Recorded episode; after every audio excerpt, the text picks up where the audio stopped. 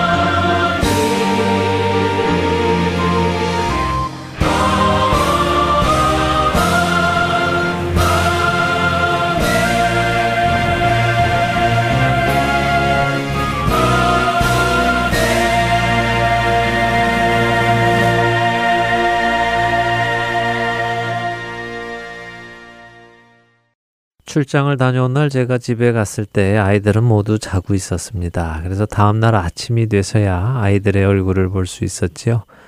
그런데 정말 재미있는 현상을 볼 수 있었습니다. 며칠 만에 보는 아이들이 아빠를 맞는 모습이 다 각각이었기 때문입니다. 큰 딸아이는 저를 보며 허그를 해주면서 잘 다녀왔느냐고 물었습니다. 큰딸과는 달리 큰아들은 저를 보고는 약간 미적미적하며 와서 안기더군요. 그러면서도 인사를 했습니다.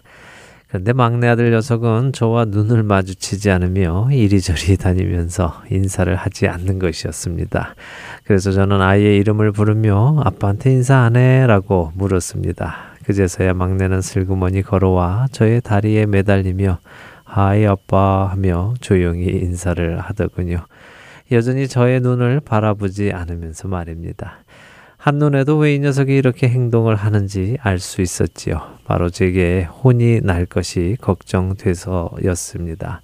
아빠가 없는 동안 엄마의 말을 듣지 않고 자기 마음대로 행동했던 것을 아빠가 알고 있고 그렇기에 당연히 혼이 날 것이라 생각되니 아빠의 눈을 마주 볼 용기가 없었던 것입니다. 그런데 더 재미있는 일이 생겼습니다. 제가 아이들에게 엄마 말 잘 듣고 있었어? 라고 물었을 때였습니다. 제 예상과는 전혀 다른 답변을 들었기 때문이지요. 큰딸은 아무 말도 없이 고개만 끄덕이며 엄마의 말을 잘 들었다고 답변했습니다. 엄마 말을 안 듣다가 엄마와 아빠의 전화 통화를 듣고 말을 듣기 시작한 큰아들은 엄마 말을 잘 듣고 있었냐는 질문에 고개를 떨구고는 NO 하고 대답을 하는 것이었습니다. 그런데 막내 녀석은 어땠을까요? NO라고 대답했을까요? 아니면 YES라고 대답을 했을까요? 당연히 형을 따라 NO라고 대답할 줄 알았던 막내는 놀랍게도 YES 하면서 자신이 엄마의 말을 잘 들었다고 대답을 했습니다. 기대하지 않았던 대답에 저는 잠시 충격을 받았지만 곧 다시 물어보았지요. 하지만 엄마는 네가 엄마 말을 잘 안 들었다고 하시던데 정말 엄마 말을 잘 들었어?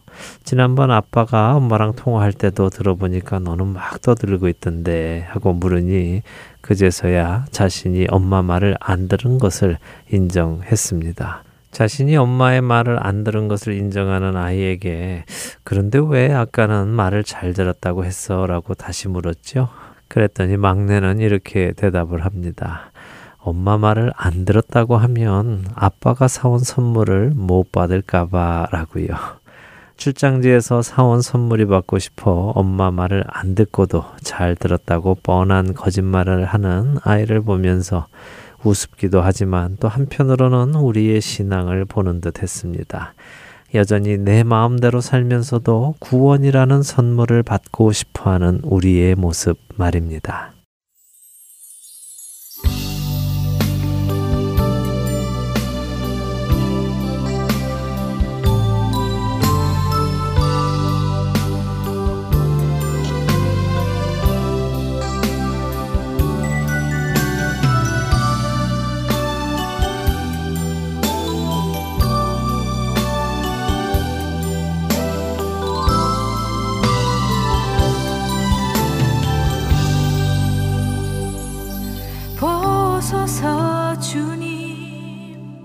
나의 마음은 선한 것 하나 없습니다. 그러나 내 모든 것 주께 드립니다. 사랑으로 안으시고 날 새롭게 하소서. 주님 나의 마음은 선한 것 하나 없습니다. 그러나 내 모든 것 주께 드립니다.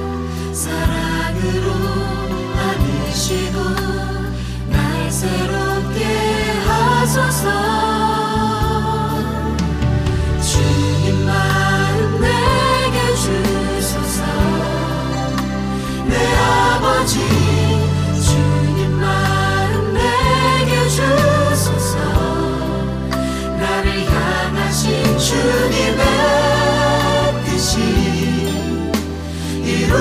빠지도록 주님만 내게 주소서.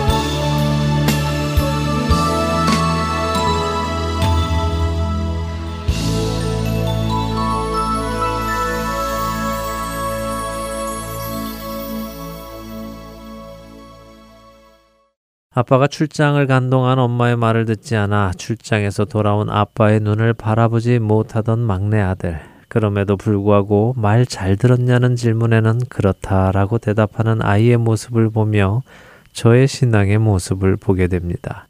하나님의 말씀에 될 것과 되지 않을 것, 할 수 있는 것과 해서는 안 되는 것들을 분명히 알면서도 여전히 내가 지키고 싶은 것은 지키고 내가 지키고 싶지 않은 것들은 대충 넘어가고 이런저런 핑계로 정당화시키는 저의 모습이 구원받은 자로서의 삶이 아니라는 것을 분명히 알면서도 언젠가 다가올 구원의 날에는 구원의 선물을 받고 싶어 하는 것, 이런 것들이 꼭 닮아 있었습니다.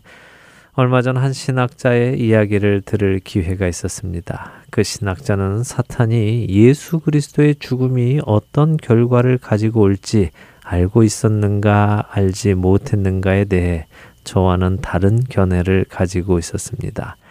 저는 사탄이 그리스도의 죽음이 사망을 멸하고 죄를 사함받는 결과를 가져올 것에 대해서 몰랐다는 견해를 지지했습니다. 만일 사탄이 예수 그리스도께서 십자가에서 죽는 일이 자신의 몰락을 가져올 것을 알았다면 굳이 가롯 유다에게 예수를 팔 생각을 넣어주었겠는가? 또 사람들을 미혹하여 그리스도를 죽이려 했겠는가? 바보가 아닌 이상 그것을 알고도 그럴 리가 있겠는가라고 생각했기 때문입니다. 그런데 제가 들은 그 신학자의 의견은 달랐습니다. 그 신학자는 그리스도의 죽음이 자신에게 멸망을 가지고 올 것을 알면서도 그리스도가 고통당하는 것을 즐기기 위해 그리스도를 죽이는 것이 바로 사탄의 성품이며 죄의 성품이라고 이야기했습니다. 그분의 그 이야기를 듣는 순간 저는 소름이 끼칠 정도로 놀랐습니다. 그 신학자의 말이 맞았기 때문입니다. 우리 모두는 죄의 결과가 죽음인 것을 압니다. 우리가 죄 안에 거하고 있다면 우리는 멸망으로 갈 것을 압니다. 그럼에도 불구하고 우리는 죄 안에 거하며 죄가 주는 쾌락을 누립니다. 그것이 죄의 속성이기 때문입니다. 저희 집 막내는 제가 출장에서 돌아오면 혼날 것을 알고 있었으면서도 여전히 기회가 허락될 때까지 엄마의 말을 듣지 않고 자기가 하고 싶은 대로 했습니다. 우리 아내 또 내 아내 하나님의 오래 참으심을 멸시하는 이런 모습이 있지는 않는지 돌아보아야 할 것입니다. 나를 멸망으로 인도하는 죄 속에 거하고 있으면서도 그것을 즐기고 있으면서도 여전히 구원의 선물을 받을 것이라고 착각해서는 안 되기 때문입니다.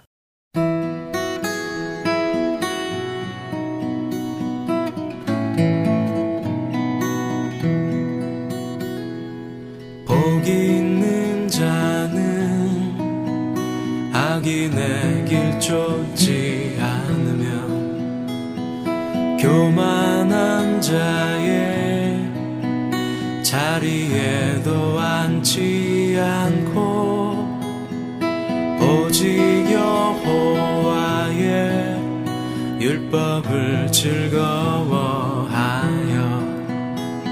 그 율법을 주야로 묵상하는 자로다. 저는 시냇가에 심은 나무가 시절을 쫓아 과실을 맺으며 그 잎사귀 마르지 않음 같이 저가 하는 모든 일 여호와께서 인정하시나니 그 행사가 형통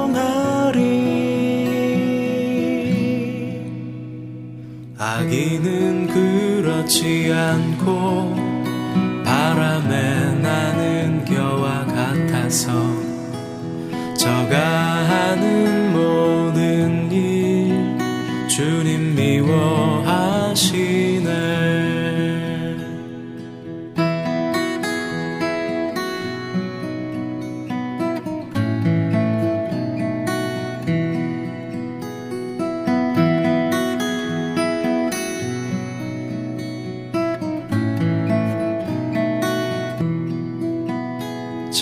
시냇가에 심은 나무가 시절을 쫓아 과실을 맺으며 그 잎사귀 마르지 않음 같이 저가 하는 모든 일 여호와께서 인정하시나니 그 행사가 형통하리.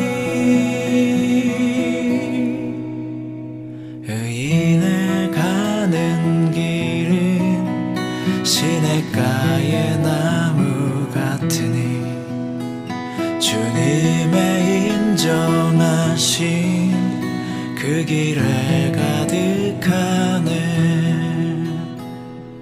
복 있는 자는 악인의 길 쫓지 않으면 그 율법을 주야로 묵상하는 자로다.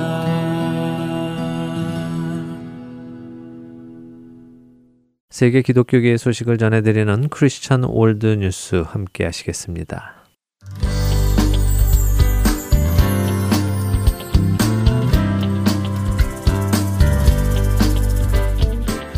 크리스천 월드뉴스입니다.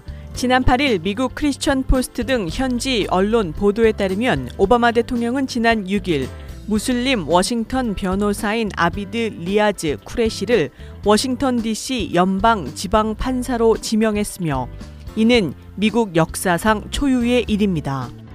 이에 대해서 미국 내 무슬림 단체들은 오바마 대통령의 포용성과 다양성을 중요시하는 태도가 주목할 만하다며 일제히 환호했습니다. 오바마 대통령은 아비드 리아즈 쿠레시를 지명하며 쿠레시를 지명하게 되어 기쁘다. 쿠레시는 진실성과 정의에 대한 변함없는 헌신으로 미국인들에게 봉사할 것을 확신한다고 말했습니다. 이에 대해서 미국과 이슬람 관계위원회와 같은 무슬림 미국인 단체는 이번 지명에 환호하며 이 단체의 국제이사인 니하드 아워디는 연방판사직에 아비드 쿠레시를 지명한 것은 무슬림계 미국인들 사회에 환영의 메시지를 보낸 일일 뿐만 아니라 일부 세력들이 불화와 균열을 꾀하는 이때에 다양성과 상호 존중을 중요하게 여기는 모든 미국인들의 메시지이기도 하다고 말했습니다. 한편 쿠레시는 하버드 로스쿨과 코넬 대학을 졸업하고 현재 워싱턴 DC의 법무법인 라다맨드 와킨스에서 의료사기 및 증권 분야와 보안 위반 관련 전문 담당 변호사로 활동하고 있는 것으로 알려졌으며 또한 무슬림들의 권익에도 대변해왔던 것으로 전해집니다. 하지만 이번 지명이 현실화될 가능성은 낮은 것으로 보입니다. CNN은 레임덕 상황인 오바마의 임기는 몇 달밖에 남지 않았고 상원을 장악하고 있는 공화당 상원 의원들은 인준을 거부하고 있는 상태라며 쿠레시가 오바마 대통령 임기 내년 1월 안에 연방 판사로 임명될 가능성이 낮다고 지적했습니다. 한편 오바마 대통령은 그의 임기 기간 동안 여러 차례 이슬람계 미국인 사회와 소통하려고 노력해왔으며 지난 2월 이슬람계 미국인들을 축하하며 미국 사회의 편견을 거부하고자 처음으로 모스크를 방문한 바 있습니다. 이에 대해 저명한 복음주의 지도자인 프랭클린 그레함 목사는 오바마의 이런 움직임에 대해 이슬람은 그 누구도 구원할 수 없다며 비난했습니다. 그레함 목사는 페이스북을 통해서 이 나라의 기초는 이슬람과는 아무런 관계가 없다. 오직 예수 그리스도의 교회를 바탕으로 이 나라가 건국되었다. 이슬람은 지옥으로부터 그 누구도 구원할 수 없으며 아무도 천국으로 데려갈 수 없다고 강조했습니다. 이어 그는 모든 인류의 죄를 지고 갈보리 십자가에 고난당하시며 죽으신 분, 무덤을 열고 사흘 만에 부활하신 하나님의 아들이신 오직 그분 예수 그리스도만이 우리를 구원하실 수 있다. 그분은 오늘도 살아계시지만 무함마드는 죽었다. 나는 다시 사신 주님을 찬양한다. 이슬람은 이와 비교할 수도 없다고 덧붙였습니다.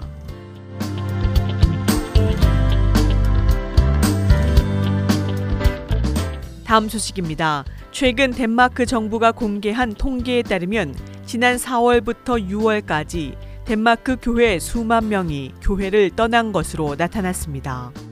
영국 인디펜던트지는 이 기간 1만 명의 사람들이 신앙을 버렸으며 이는 1월부터 3월까지 같은 기간에 비해 약 2배 이상 늘어난 것이라 설명했습니다.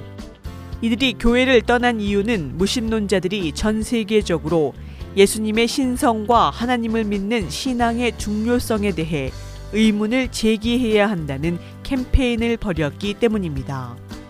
덴마크 무신론자 협회를 이끌고 있는 앤더스 스트제른훔은 덴마크 일간지 폴리티켄과의 인터뷰를 통해서 덴마크인들이 자신들이 실제로 원하는 것을 말할 수 있는 기회를 가진 것이 기쁘다. 많은 덴마크인들은 헌신된 기독교인들이 아니라고 말했습니다. 이들은 왜 하나님을 믿는가? 신앙을 하는데 왜 비용이 들어가야 하는가? 예수님과 무함마드가 하나님과 대화했는가라는 질문이 담긴 배너를 걸었습니다. 정부의 공식적인 후원을 받고 있는 국교인 덴마크 교회는 최근 유럽의 다른 국가들과 같이 신앙적인 표현들이 꾸준히 감소하는 경향을 보여왔습니다. 모든 덴마크 시민들은 세례와 동시에 교인이 되지만 이후 다른 종교를 갖게 되거나 어떤 신앙도 갖지 않게 되면 회원 등록을 취소할 수 있습니다. 현지 언론은 덴마크 무신론자 협회는 교회를 떠나는 이들의 수가 늘고 있는 데에 대해 기뻐하고 있다. 올해 초부터 간단하고 쉽게 교회를 떠날 수 있는 방법을 알려주는 버스 광고를 시작했다. 이에 최소 3천여 명이 교회 탈퇴 절차를 간소화한 이들의 사이트에 접속한 것으로 나타났다고 보도했습니다.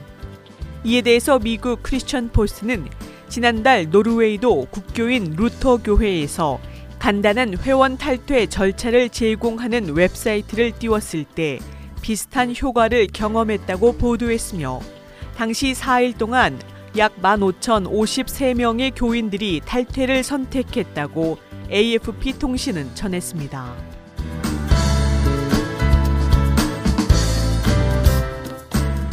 마지막 소식입니다. 포럼 18 뉴스는 러시아의 새로운 전도 금지법의 첫 번째 희생자들이 유죄 선고를 받고 벌금을 부과받았다고 최근 보도했습니다. 새로운 법은 블라디미르 푸틴 정부에 의해 통과되었으며 운동가들은 이 법은 테러에 대한 엄중 단속이라는 미명 아래 종교적인 표현을 억압하기 위한 가혹한 조치라며 격렬히 반대했으나 푸틴 대통령은 지난 7월 6일 법안에 서명한 바 있습니다. 이 법에 따라 모스크바에서 남서쪽으로 약 360km 떨어진 오륜주에서는 미국인 침례교 목사인 도널드 오세월드가 4만 루블, 약 70만 원의 벌금형을 받았는데 이는 집에서 종교적인 예배를 가질 뿐만 아니라 근처 마을에 예배에 관한 광고를 냈다는 이유입니다. 자신의 웹사이트에 소송에 관한 내용을 광범위하게 서류로 입증한 바 있는 오세월드는 결국 자택에서 체포되었으며 경찰들은 그와 함께한 그룹이 기도와 성경 읽는 모임을 가졌음을 확인하기 위해 그의 집에 들이닥쳤던 것으로 전해집니다. 이에 대해 포럼 18 뉴스는 신념의 공유 금지 개정 조항이 2016년 처음으로 의회에 제출되었을 때 이것이 의미하는 바가 실질적으로 무엇인지 명확하지 않았다. 그러나 기도와 성경 봉독, 찬송과 설교로 구성된 예배를 드린 혐의로 오스왈드가 받은 유죄 판결은 공공장소에서의 활동뿐만 아니라 거의 모든 사적인 종교 활동은 선교사의 활동으로서 편향되게 여겨지고 16조항에 따라 그런 활동에 대해서는 어떠한 보호 조치도 이루어지지 않을 것임을 보여주는 것이라 전했습니다. 또한 가나인이자 모스크바 트베르에 소지한 그리스도의 대사 교회 에베네제르 투아 대표는 5만 루블, 약 86만 원의 벌금형을 받은 것으로 전해집니다. 그는 자신이 세례를 베풀던 장소인 요양원에서 경찰에 긴급 체포되었습니다. 법원의 판결에 따르면 투아 대표는 티베르시에 있는 요양원 수영장 및 회의실에서 지난 몇 개월 동안 정기적으로 법률 조항에 부합하지 않는 활동을 하면서 관련 구비 서류도 제출하지 않았으며 집회를 포함한 종교 의식을 수행하고 전도의 목적으로 신앙에 대한 정보를 인터넷에 무단 게시하고 선교사 활동을 했다는 혐의를 받고 있는 것으로 전해집니다. 지금까지 크리스천 월드 뉴스 정민아였습니다.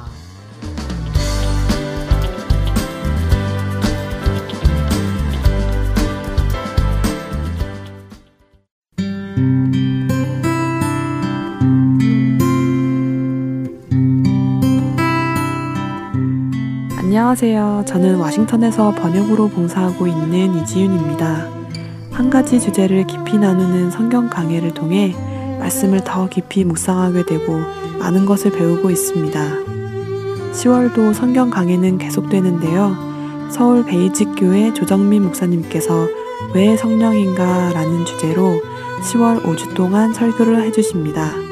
성령님에 대해 알아가는 귀한 시간 되시길 소망합니다. 성경 강의는 주안의 하나 4부에서 들으실 수 있습니다.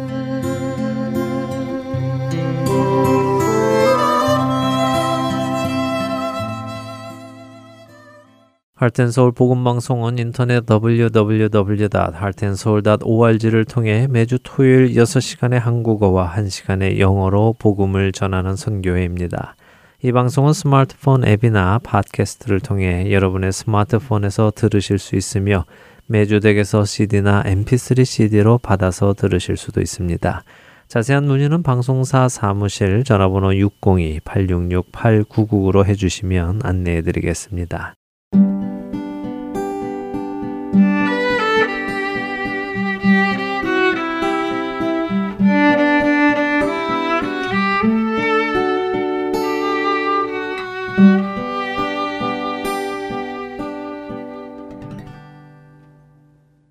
여러분들과 함께 복음의 개념을 정리해 나가는 프로그램 복음 그 기쁜 소식으로 이어드립니다.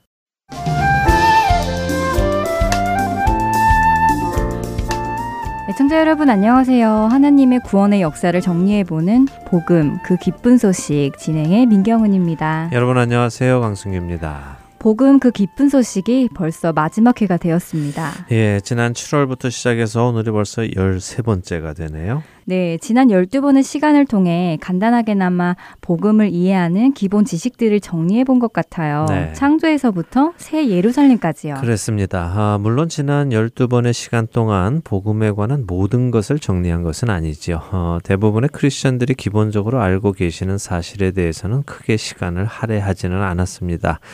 그러나 우리가 깊이 생각하지 않았던 부분들에 대해서 시간을 할애해서 정리를 해보았습니다. 오늘 복음 그 기쁜 소식에서 그 내용들을 다시 한번 총정리해보면 전체적인 그림이 다시 잡히지 않을까 합니다. 예, 그럴 것 같습니다. 내용이 꽤 많으니까요. 바로 정리로 들어가 보죠. 그러지요. 네, 첫 시간부터 몇 시간에 걸쳐서 우리는 복음이 기쁜 소식인데 기쁜 소식이 되기 위해서는 먼저 슬픈 소식이 있어야 한다는 것과 그 슬픈 소식이 무엇인지에 대해서 정리를 했었습니다. 그래서 창조의 시점부터 이야기를 나누었었지요. 네, 가장 먼저는 시간에 대한 우리의 관점에 대해서 정리를 했습니다. 우리는 지금, now라는 시간에 살지 않는다고 말씀드렸지요. 네, 우리가 now라고 하는 바로 그 시간은 이미 지난 과거라고 하셨지요. 네. 그래서 우리는 흐르는 시간 속에서 살고 있다고요. 그렇습니다. 우리는 흐르는 시간 속에서 멈추지 않고 흘러가는 존재라고 말씀을 드렸습니다. 그러나 하나님께서는 그 시간을 창조하신 분이시기에 시간에 구애받지 않으시고 시간 밖에 사시는 분이시기에 어제나 오늘이나 내일이나 동일하신 분이심을 먼저 정리를 했습니다.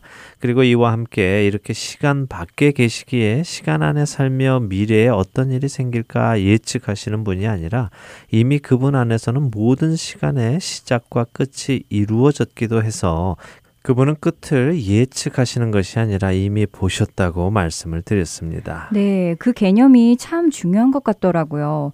그 개념을 이해하니까 하나님께서 이미 끝을 보시고 알고 계심에도 불구하고 창조를 시작하셨다는 것은 분명한 그분의 목적과 계획이 있기 때문이라는 것을 이해하게 되었죠. 네, 그렇습니다. 흔히 생각하듯이 하나님께서 큰 꿈을 가지시고 천지를 창조하셨는데 뱀이 아담과 하와를 유혹해서 사람이 범죄하게 되었고 또 타락하였고 그 이유로 하나님의 큰 꿈에 차질이 생겨서 하나님께서는 이런 사람을 구원하실 방법을 강구하셨고 그 방법이 예수 그리스도를 통해서 인류를 구원하시는 것이었다 하는 것이 아니라 이미 시작부터 그렇게 하실 계획을 가지고 시작을 하셨다는 것이죠.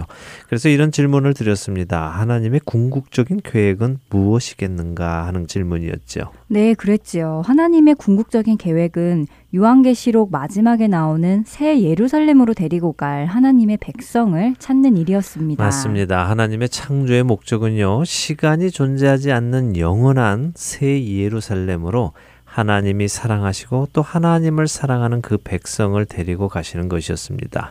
이 땅, 그러니까 이 세상이 목적이 아니었다는 것이죠. 하나님께서는 영원한 세상을 위해서 유한한 시간 속에서 그 백성들을 찾으시는 것입니다. 하나님과의 영원한 교제, 모든 기쁨과 즐거움과 사랑이 충만한 교제를 영원히 나누는 것. 그것이 하나님께서 원하신 일이었군요. 그리고 바로 그 일의 첫 단계가 창조였고요. 네, 그렇습니다. 그래서 우리가 창세기 1장 1절 태초에라는 말의 히브리 원어 베레시트가 배라는 집을 의미하는 단어로 시작된 것이 우연이 아니다 하는 말씀도 나누었습니다. 네, 유대 신학자의 말씀을 인용하셨지요. 하나님께서 자신의 이야기를 집이라는 단어로 시작하신 것은 그분이 그 집에 살 가정을 준비하시기 시작하신 것이다 라는 해석이요. 맞습니다. 잘 기억하시네요. 자, 이렇게 하나님께서는 모든 것을 아시는 상태에서 특별한 목적, 하나님의 백성을 얻기 위하여 창조를 시작하셨습니다.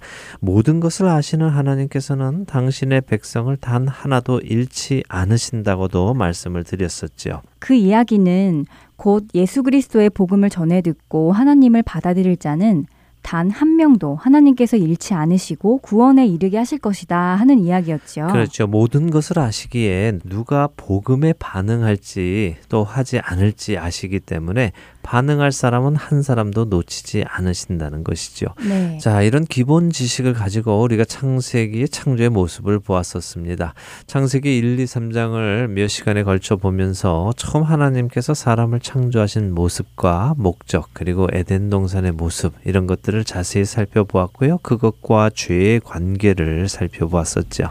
네, 사람은 하나님의 형상을 따라 창조되었고 모든 생명 있는 것들을 다스리게 하시기 위해 창조하셨다는 것을 보며 이것이 곧 사람이 하나님과 같이 창조되었다는 상징적인 의미인 것을 정리해 보았지요. 예, 맞습니다. 하나님께서는 빛을 낮이라 부르시고 어둠을 밤이라 부르시고 궁창을 하늘이라 부르시고 이렇게 이름을 지으신 것은 이름을 지어주는 존재가 이름이 지어진 존재에 대한 다스릴 권세가 있음을 나타내는 것이기에 하나님께서는 아담에게 모든 생명 있는 것들의 이름을 지어주도록 하셨고요. 그가 생명을 부르는 것이 곧 그 이름이 되었다고 성경이 말씀하시는 걸 보았었습니다. 하나님은 사람을 지으시고 그 이름을 지어주셨고 사람은 하나님이 지으신 모든 생명의 이름을 지어준 것. 이게 곧 순리이고 다스림의 올바른 모습이었던 것 같습니다. 네. 그런데 죄가 들어오며 이런 모든 순서가 엉망이 된 것이죠. 그렇죠. 그 죄가 들어오게 된 데에는 에덴 동산 중앙에 있는 두 나무가 관련이 있었습니다. 어떤 나무들이 있었습니까? 생명나무와 선악을 알게 하는 나무가 동산 중앙에 있었지요. 네, 그렇죠. 우리가 알듯이 생명나무와 선악을 알게 하는 나무가 있었습니다. 그런데 먼저 생각해 볼 것이 동산에 있던 나무들에 관한 것들이었습니다. 이 나무들이 어땠다고 성경이 표현하고 계십니까? 성경에 보기에도 좋고 먹기에도 좋은 열매들을 맺는 나무들이었다고 합니다. 네, 맞습니다. 분명히 보기에도 좋고 먹기에도 좋은 열매들을 맺는 나무들이었다고 말씀하십니다. 또한 하나님께서는 그 열매들을 마음대로 임의대로 먹으라고 허락을 하셨기도 했고요. 그리고 방금 나눈 대로 인간은 이미 하나님의 형상을 따라 그분의 권세를 이어받아 모든 창조물을 다스릴 권세도 받았었습니다. 모든 것이 완벽한 상황에서 하나님께서는 생명나무의 열매는 먹어도 되고 선악을 알게 하는 나무의 열매는 먹으면 안 된다고 말씀을 하셨습니다.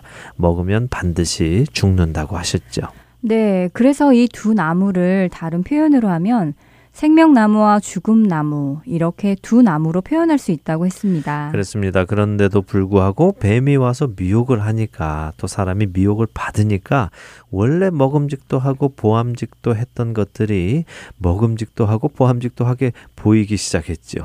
이미 하나님과 같이 지어졌음에도 불구하고 자신이 하나님과 같이 될 것이라고 미혹이 되어서 생명이 아닌 사망의 나무의 열매를 스스로 따먹게 되었습니다. 그랬지요. 결국 인간은 스스로 하나님의 말씀이 아닌 뱀의 말을 따르기로 선택했고 생명이 아닌 사망을 택한 것이었지요. 네, 그래서 뱀과 하와의 모습 속에서 우리는 죄의 세 가지 정의를 찾아보았습니다. 기억하십니까? 아, 네, 기억합니다.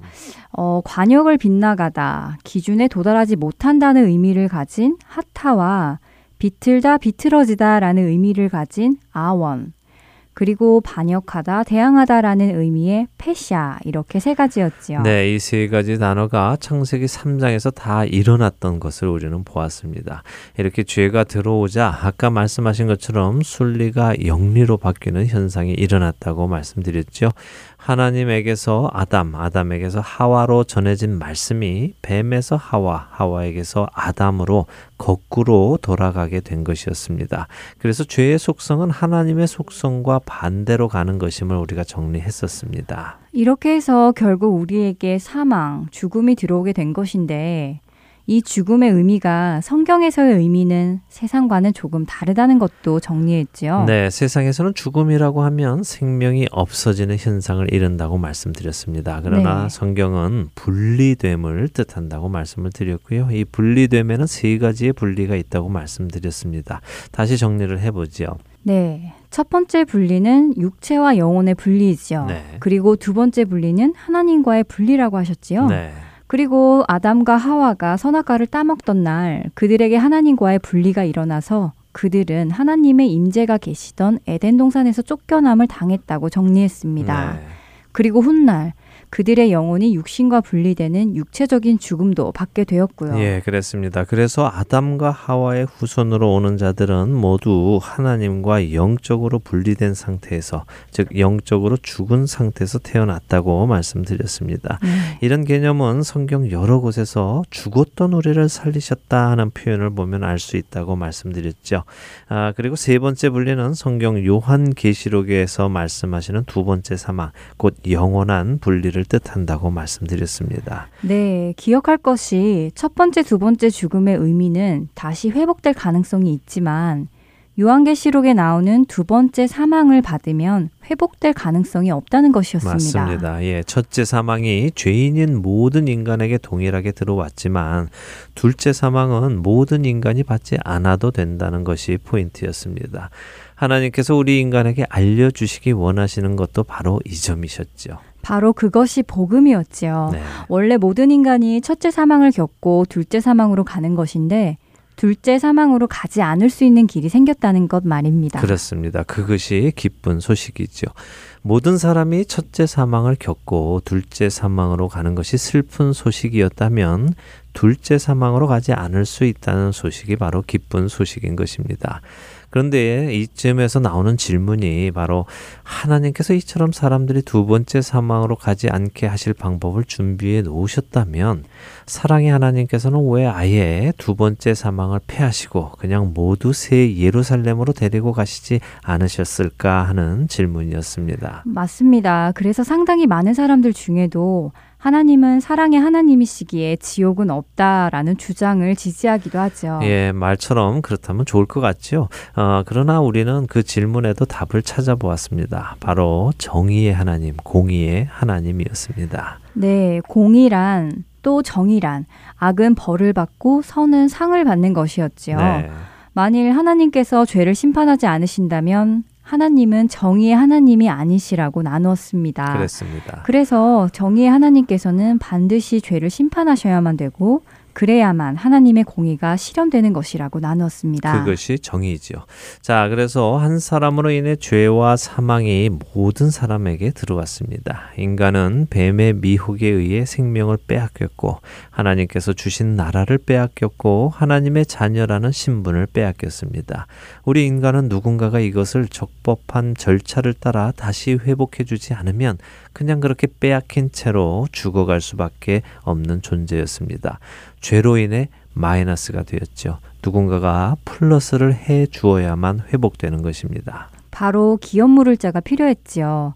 히브리어로 고엘이라는 친족, 원수를 갚아줄 능력과 빚을 청산해줄 능력, 그로 인해 종의 자리에서 원래의 자리로 회복시켜줄 수 있는 능력을 가진 사람이 필요했지요. 네. 그리고 무엇보다도 자원해서 그 일을 해야 했고요. 그렇습니다. 우리의 친족 되시는 기업무를 자 예수 그리스도께서 그래서 오시게 된 것이죠.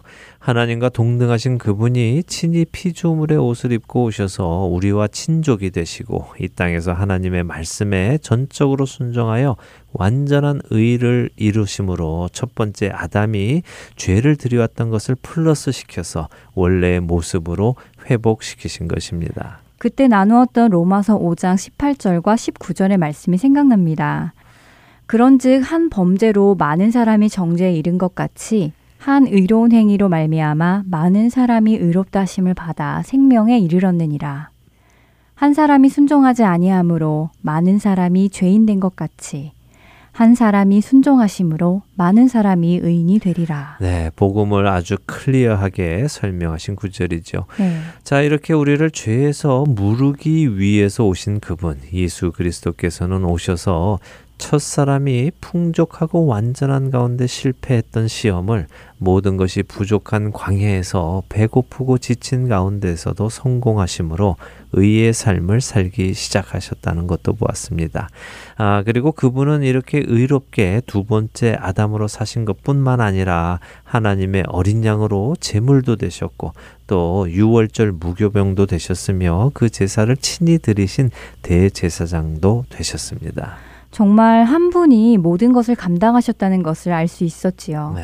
그래서 성경은 곧 예수님에 관해 쓴 것이다 하는 것을 다시 한번 깨닫게 되었던 것 같습니다. 그렇습니다. 자, 그리고 이렇게 하나님의 어린 양으로 십자가에서 죽으신 예수님께서 왜 부활하셨는지도 정리해 보았죠.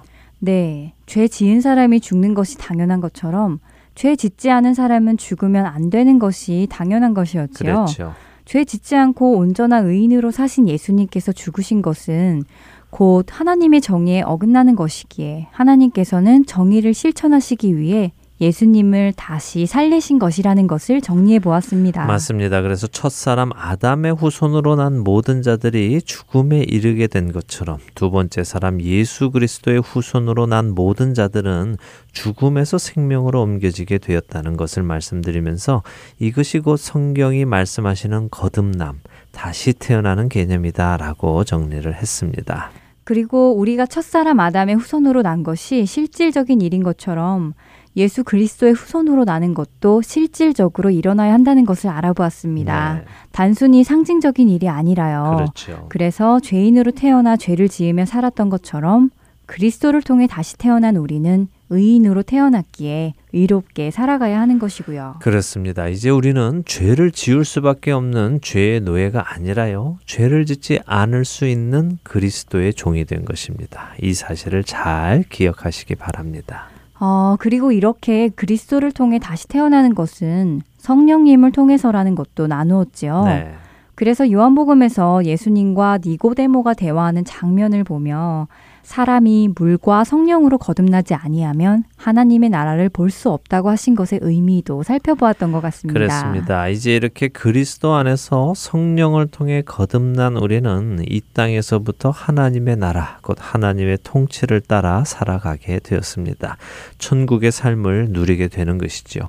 하나님과의 영원한 교제를 나눌 새 예루살렘으로 갈 준비를 이 땅에서 허락된 동안 해야 하는 것입니다. 그렇지요. 이제는 땅의 것을 바라보는 것이 아니라 하늘의 것, 소멸되고 썩어질 것들을 바라보는 것이 아니라 영원한 것을 바라보며 사는 것이 우리가 할 일이라고 믿습니다. 아멘. 예, 맞습니다. 성경도 바로 그렇게 우리에게 말씀하시고 계시죠.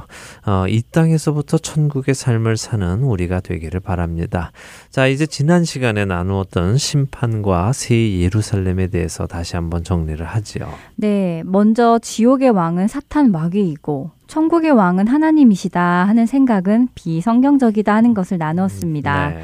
지옥은 사탄의 왕국이 아니라 사탄과 그를 따르는 무리들, 즉 하나님을 대적하는 무리들이 심판받는 장소라는 것을 나누었지요. 예, 그랬죠. 영원한 세상이 그렇게 하나님의 나라와 마귀 사탄의 나라로 갈리게 되는 것은 세상에서 생각하는 선악 간의 대치를 그리는 모습에서 나온 생각입니다.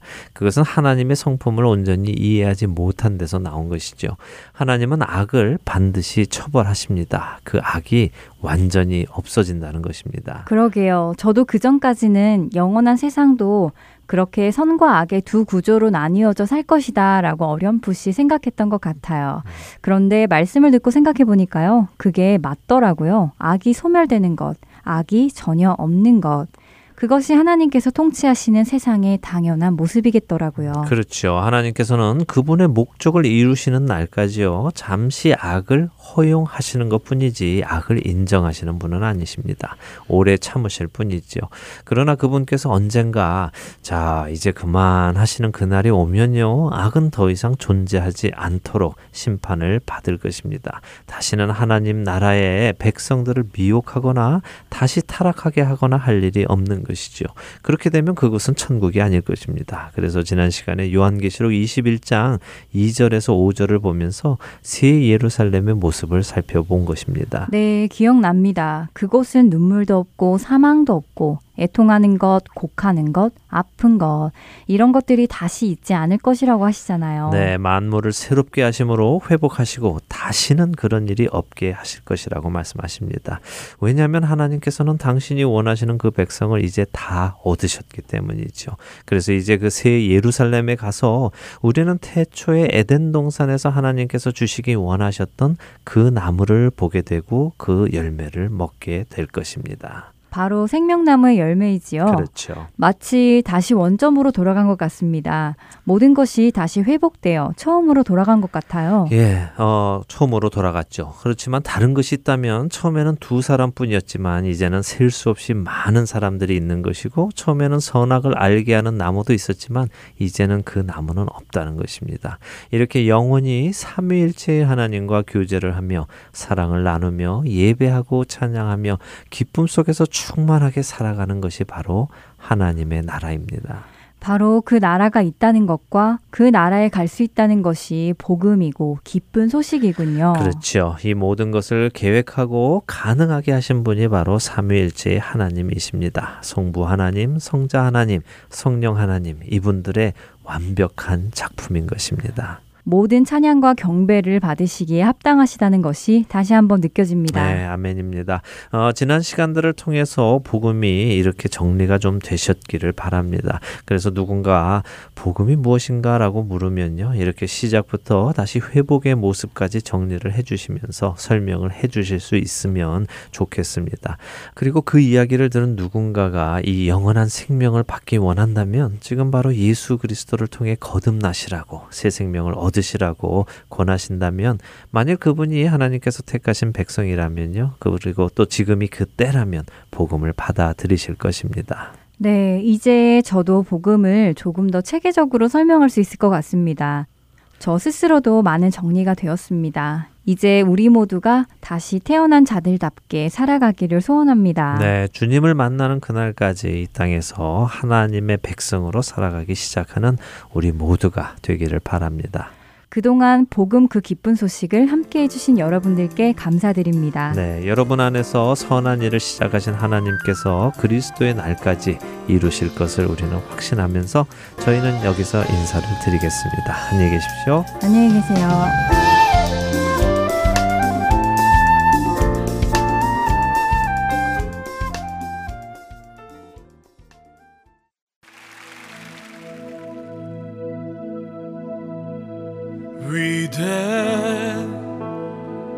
위대하신 주 찬양의 위대하신 주 모두 알게 되리라. 위대하신 주 두 손로 믿고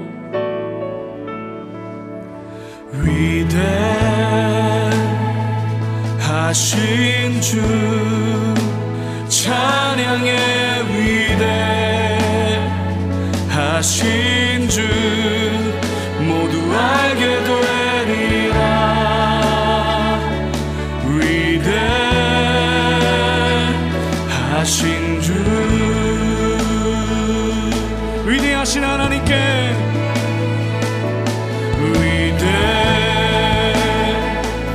하신 주 찬양의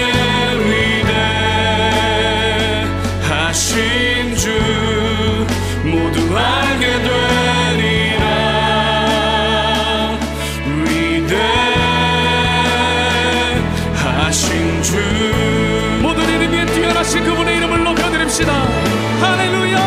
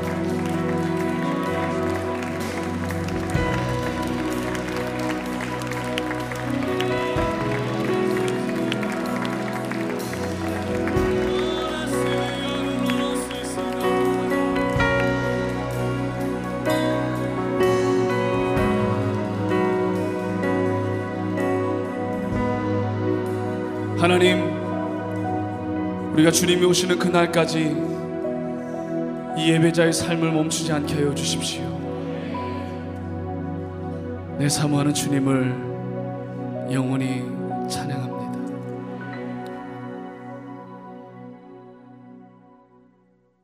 언젠가 우리 주 예수 그리스도께서는 다시 오실 것입니다.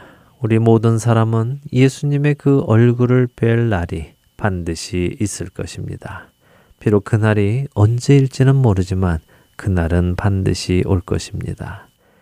그날 여러분은 그분의 눈을 바라보실 수 있으시겠습니까? 그분의 불꽃 같은 두 눈을 바라보실 수 있으시겠는지요? 주님의 얼굴을 보는 사람은 두 가지로 구분이 될 것입니다. 그분의 얼굴을 피하는 사람과 그분의 얼굴을 바라보는 사람으로 말입니다.